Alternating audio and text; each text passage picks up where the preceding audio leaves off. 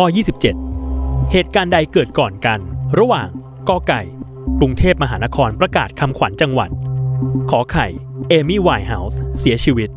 หรือคอควาย นายเชนเทือกสุบรรณทุ่มเก้าอี้ในสภา 10 วินาที จับเวลา